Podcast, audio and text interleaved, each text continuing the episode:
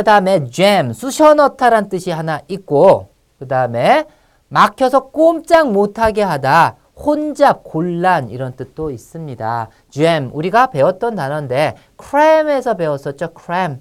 예. 자, 수능 수준의 동의어라고 했는데 여기 또 나왔네요. 그래서 cram 하면은 크림을 갖다 빵 속에다 막 쑤셔 넣어가지고 먹었잖아요. 그죠? 쑤셔 넣었다, cram. 그리고 머릿속에 쑤셔 넣었다 해가지고 무슨 뜻이 있었어요?